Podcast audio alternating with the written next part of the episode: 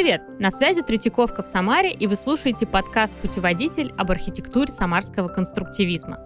Филиал Третьяковской галереи в Самаре занимает здание бывшей фабрики кухни завода имени Масленникова. Удивительное произведение архитектора Екатерины Максимовой 1932 года постройки.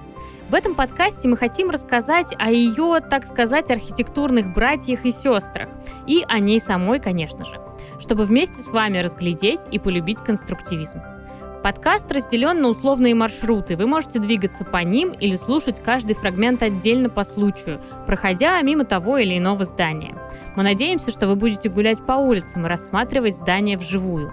Но также вы можете посмотреть дополнительные фотоматериалы.